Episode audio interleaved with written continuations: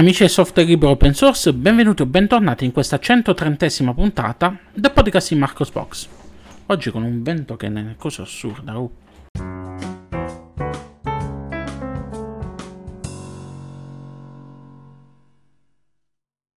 E rieccoci qui in questa nuova puntata del podcast di Marcos Box a commentare con voi le principali notizie dal mondo del software libero open source.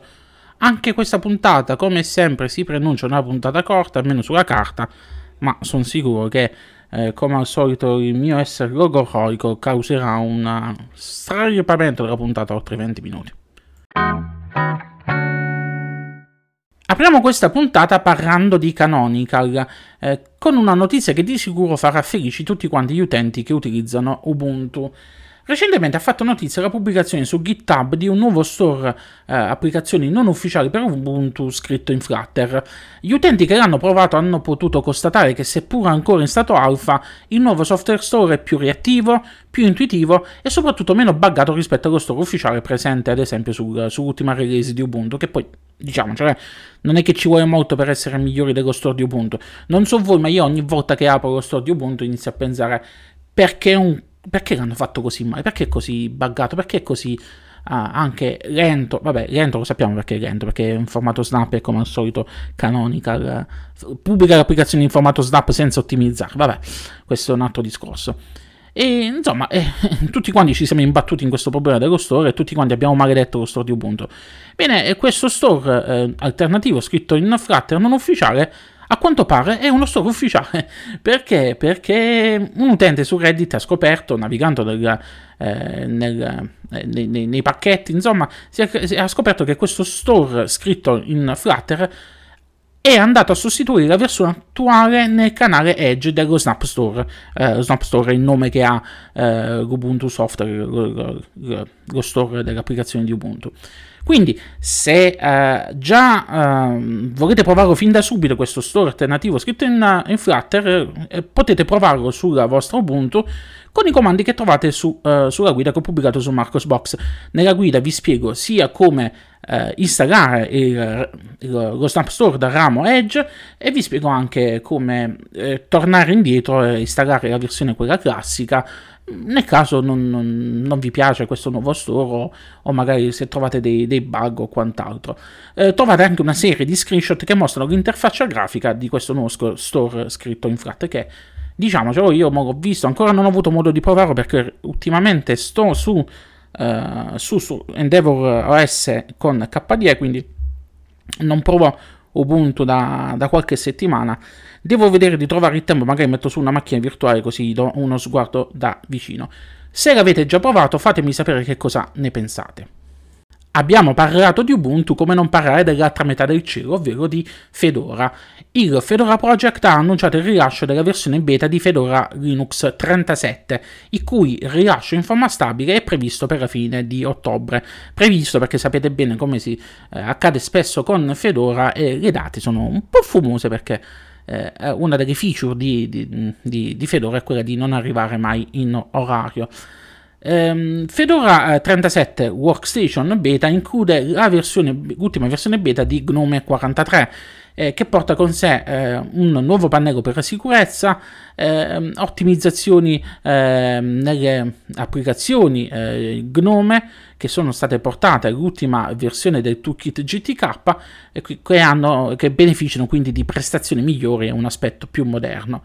Eh, troviamo anche eh, una eh, edizione dedicata a Raspberry Pi 4 che adesso è ufficialmente supportato da Fedora Linux, compresa la grafica accelerata. E, ehm, e, troviamo poi i consueti aggiornamenti dei linguaggi di programmazione, delle librerie eh, di Python, di Perl, di Golang e quant'altro. Come sempre, eh, Fedora eh, può essere scaricata sia nell'edizione principale, ma anche eh, nelle eh, versioni, le spin, quelle con desktop environment alternativi. E, mh, trovate su Marcosbox un articolo dedicato con tutti quanti i link per poter scaricare sia la beta di Fedora 37 edizione eh, Workstation, quella principale con Gnome, che eh, i link per poter scaricare una delle spin con ad esempio KDE Plasma, XFCE, Mate, insomma, eh, c'è anche l'edizione Cinnamon se volete provare qualche cosa di, eh, di alternativa a Linux Mint. Fatemi sapere se l'avete provata questa nuova versione di, eh, di Fedora, che cosa ne pensate, lasciate un commento come sempre. Prima parlavamo delle spin dedicate a desktop environment alternativi di Fedora 37, come non parlare del nuovo rilascio della beta di KDE Plasma 5.26, il desktop environment più amato dai pinguini. La community di KDE ha annunciato il rilascio della versione beta di KDE Plasma 5.26. Questa versione beta, come sempre, è rivolta a tester, sviluppatori e cacciatori di banchi intenzionati a migliorare eh, KDE Plasma 5.26 prima del rilascio della versione stabile che è previsto per il prossimo 6 di ottobre. Fra le novità principali introdotte su KDE Plasma 5.26 troviamo una versione big screen di Plasma pensata per l'utilizzo sui televisori. Eh, Plasma Big Screen è quindi un'interfaccia utente pensata per televisori e set-top box è un launcher grande che fornisce un facile accesso a tutte quante le applicazioni e le funzionalità installate. Eh, se voi la vedete ricorda praticamente tutte quante quelle, eh, quelle interfacce, quei launcher per, eh, per set top box, ma che troviamo anche, che ne so, su, uh, sulla Fire TV di, di Amazon. Eh, Plasma Big Screen è controllabile sia tramite voce che tramite telecomando. Troviamo poi eh, un browser web pensato per eh, integrarsi eh, all'interno di Plasma Big Screen che ci consente di navigare sul web usando soltanto il telecomando, quindi con un'interfaccia semplificata, con bottoni belli giganteschi, con la possibilità di utilizzare i comandi vocali e quant'altro. Troviamo poi anche un nuovo lettore multimediale per la riproduzione di file locali su Plasma Big Screen chiamato Plank Player.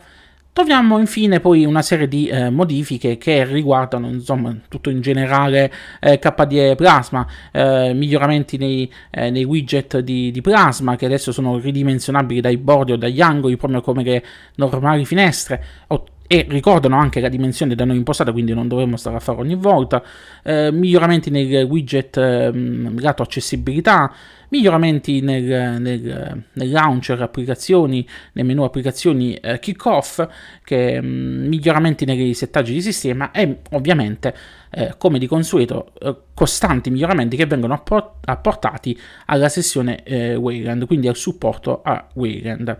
Se eh, siete ansiosi di provare eh, KDE Plasma 5.6 potete scaricare ehm, l'edizione eh, testing di KDE Neon eh, che trovate su, su, link dedicato che vi ho postato su, su Marcosbox e sempre il team di KDE Neon ha eh, rivelato che è in programma di creare presto una edizione di KDE Neon con una, una, installazione dedicata di Big Screen. Speriamo che questa nuova ISO non vada a sottrarre troppe risorse al progetto di KDE Neon che già li vedo un po' in affanno perché eh, non so se, avete, se seguite lo sviluppo di KDE Neon hanno annunciato qualche tempo fa di stare lavorando alla migrazione al ramo 22.04 di Ubuntu per, eh, per KDE Neon perché KDE Neon è basata sul ramo LTS di, di Ubuntu eh, hanno, in, hanno, detto di stare lavorando, però ancora non, non, hanno rilasciato ad oggi, 17 settembre eh, 2022, ancora non hanno rilasciato la ISO aggiornata.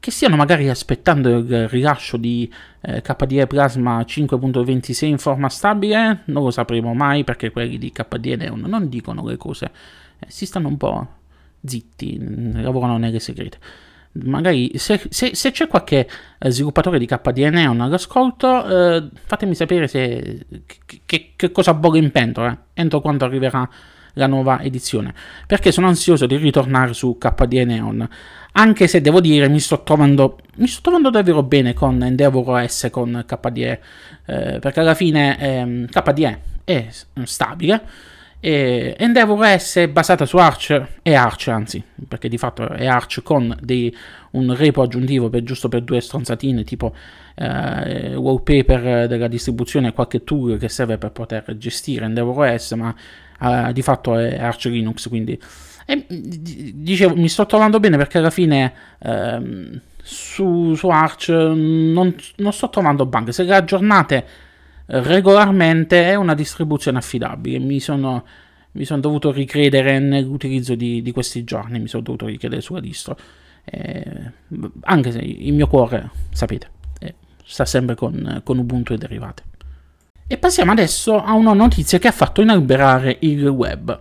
conoscerete di certo l'estensione per Firefox, Chrome, Edge, Opera e quant'altro chiamata I don't care about cookies. È una estensione in grado di gestire in automatico i banner pop-up relativi ai cookie GDPR che ehm, è così famosa che addirittura eh, è una delle estensioni consigliate anche da, da, Mozilla sul suo store delle estensioni. È un'estensione che va avanti, che viene sviluppata da 10 anni quasi e che ha riscosso molto, molto successo perché va a gestire i maledetti eh, banner relativi ai cookie di terze parti che il eh, normativo europeo ha voluto, eh, voluto normare, ha voluto obbligare tutti quanti i creatori di, ai gestori di siti a mettersi cavo di bannerini che eh, si vede la, la community come, come, gli utenti che cosa ne pensano di questi banner. La maggior parte delle persone sapete bene che cosa fa, si limita a cliccare su accetto oppure fa finta di non vederli oppure si rivolge a estensioni perché non gliene frega niente andarsi a leggere che tu utilizzi, che ne so, i, i cookie di Analytics sul su tuo sito.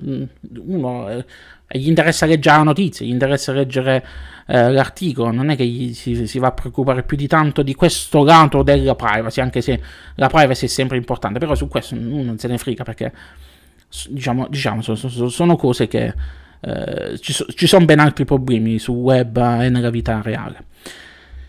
Perché vi sto parlando di questa estensione? Torniamo a bomba. Perché eh, lo sviluppatore Daniel Krandik, autore di questa estensione, ha comunicato l'acquisizione da parte di Avast.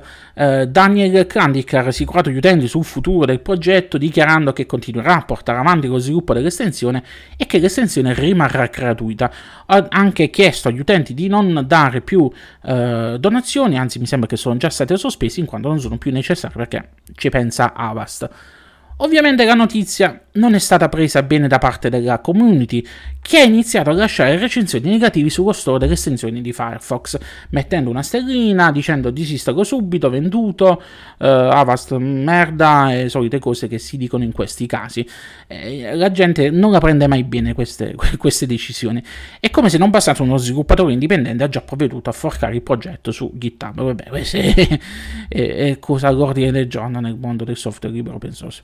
Quindi, eh, voi che cosa ne pensate di questa, di questa, notizia? Un bene, un male? Fatemi sapere. Io ancora non ho una, una chiara idea delle ripercussioni che potrebbe avere una cosa del genere. Eh, lo sviluppatore è stato trasparente nel comunicare subito, prontamente, l'acquisizione da parte di Avast non so Avast eh, di fatto perché ha acquisito questo, questa, questa, estensione, mh, mm, la integrerà quasi sicuramente all'interno dei suoi prodotti, però non capisco perché ma- verrà mantenuta comunque gratuita.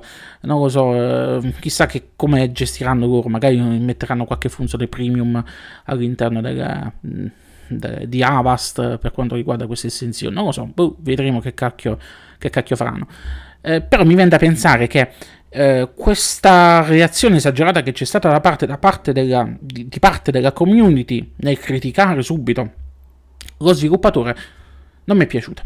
Non mi è piaciuta perché magari questa è gente che non ha mai nemmeno donato un centesimo al, pro, eh, al progetto, eh, non ha contribuito all'estensione, magari è gente che l'ha utilizzata passivamente questa estensione, eh, ritenendo come al solito che è gratis tutto mi è dovuto, anche se è gratis. Eh, questa cosa è sbagliata, eh, la, vediamo tutti i giorni con creatori che fanno continui appelli a eh, creatori di contenuti, per esempio su YouTube, di disattivate eh, il filtro per, per, il blocco della pubblicità, disattivate i filtri di blocco della pubblicità sui siti. Eh, oppure gente che fa appello per donazioni e quant'altro sui, eh, sui propri progetti open source, perché mi rendo conto che c'è, c'è non da parte di tutti, però c'è questa tendenza a, a dire è gratuito, me ne frega niente, tutto mi è dovuto. Eh, però senza che la gente non pensa magari che dall'altra parte c'è uno sviluppatore che o un creatore di contenuti che dedica del tempo, perde risorse, perde energie, investe denaro in hardware per portare avanti un progetto, per poter portare avanti un applicativo, un, un, un progetto visivo, un quant'altro. E, e, anche quello ha diritto ad avere, a poterci anche campare, visto che spesso e volentieri lo sviluppo di, eh, di questi tipi di, di, di, applicazioni porta via tanto tempo, non è il solito ritaglio di tempo dei 5 minuti. Eh, non lo so, per me hanno diritto questa gente a ricevere un sconto economico. Eh, fatemi sapere anche di che cosa ne pensate a riguardo di, di questo. Eh, fatemi sapere se voi utilizzavate questa estensione e se l'avete presa male anche voi, se avete maledetto lo sviluppatore, se avete maledetto Avast. Vabbè, lasciate un commento sulle pagine di Marcosbox. E concludiamo la puntata dopo aver parlato di supportare e quant'altro. Sembra che è una cosa fatta apposta, ma in realtà non è voluta quello, quello sfogo di prima. Eh, concludiamo la puntata parlando di, eh, di Atlas VPN. Eh, buone notizie per tutti quanti gli utenti Linux intenzionati a utilizzare Atlas VPN perché adesso Atlas VPN è disponibile per Linux. Atlas VPN è dotata di protocollo eh, WireGuard, sotto per non riusciamo mai a pronunciare, consente di connetterci a server speciali, oltre ai normali server gli utenti Linux possono usufruire di server ottimizzati per lo streaming, nonché di poter eh, sfruttare i server esclusivi eh, SafeSwap e MultiHop, quindi per una maggiore privacy online. Attualmente il supporto a Linux è limitato a Ubuntu e derivate, perché viene di fatto rilasciato un pacchetto deb, però non preoccupatevi perché Atlas VPN prevede di aggiungere il supporto ad altre distribuzioni nel prossimo futuro, oltre che di arricchire di funzionalità eh, Atlas VPN per Linux con il, funzionalità come il kill switch. Vi ricordo che se siete intenzionati a provare il servizio è possibile abbonarvi ad Atlas VPN utilizzando il mio codice referral che vi dà diritto a uno sconto sul piano da due anni. Oltre a quello eh, trovate su Marcos anche un link agli altri due servizi VPN, NordVPN e Surfshark, c'è un banner sulla destra, hai bisogno di una VPN? Che ehm, cliccandoci sopra, cliccando sui, sui link referral, eh, potete abbonarvi a questi servizi o rinnovare i vostri servizi se siete già abbonati e sfruttare lo sconto che sapete bene viene offerto a tutti quanti eh, quelli che, che, fanno, che, richiedono di poter entrare come partner di questi servizi VPN, eh, però così facendo se utilizzate il mio link referral eh, supporterete il, il, sito, supporterete Marcosbox perché mh, mm, mi darà, verrà data una piccola percentuale.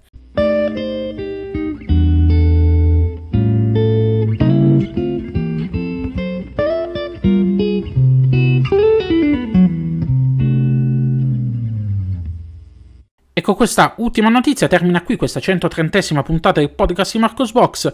Come sempre vi ricordo che potete seguirmi sulle principali piattaforme social, trovate la pagina Facebook, trovate il canale YouTube, trovate la mia pagina LinkedIn personale, trovate la pagina, il profilo Twitter, eh, potete seguirmi su tutti quanti i servizi podcasting perché è presente su Apple Podcast, Spotify, Amazon uh, Music, uh, Google Podcast uh, e chi più ne ha più ne metta. Trovate anche la skin ufficiale eh, per eh, per Amazon Alexa, quindi se siete... No, no, no, no non parlare, stoppati, mi stava partendo quella disgraziata, devo dis- ricordarmi sempre di disattivare questo cacchio di microfono quando registro. E vi ricordo eh, in particolare che potete seguirmi su Telegram. Su Telegram eh, trovate eh, tre eh, modi per potermi seguire. C'è la pagina ufficiale di Marcosbox su Telegram che potete eh, utilizzare anche per, eh, a modi feed eh, per, per, i nuovi articoli. Trovate poi la pagina eh, dedicata alla community Telegram di Marcosbox nella quale potete scambiarvi ehm, consigli, trucchi e quant'altro, ma non si parla soltanto di Linux, si parla anche di, di, di tanto altro. Trovate infine un canale Telegram dedicato alle offerte Amazon. Eh, vi ricordo, mm, se, come sempre, come funziona questo il referral Amazon. Se acquistate un prodotto da uno dei link presenti sul canale Telegram o eh, utilizzate voi manualmente il referral Marcosbox 2021 eh, mm, potete eh, acquistare un prodotto, non pagarlo praticamente sempre lo stesso prezzo Amazon mi darà una piccola percentuale e questa eh, verrà utilizzata dal sottoscritto per, ehm, per, diciamo così, per migliorare l'attrezzatura, eh, sopperire ai vari guasti hardware che come sapete eh, sono all'ordine del giorno sui miei computer. Non so, io, io ah, sapete, miei, quei miei lettori più intimi mi conoscono. Io sono un portatore sano di bug, quindi trovo bug sia software che hardware in praticamente tutto. mi, devo, mi devo far vedere da uno bravo. Va bene, lunga vita e prosperità a tutti quanti e ci riascoltiamo la prossima settimana forse, o fra due settimane, sapete che mh, mm, la costanza non è una delle mie virtù. Ciao ciao!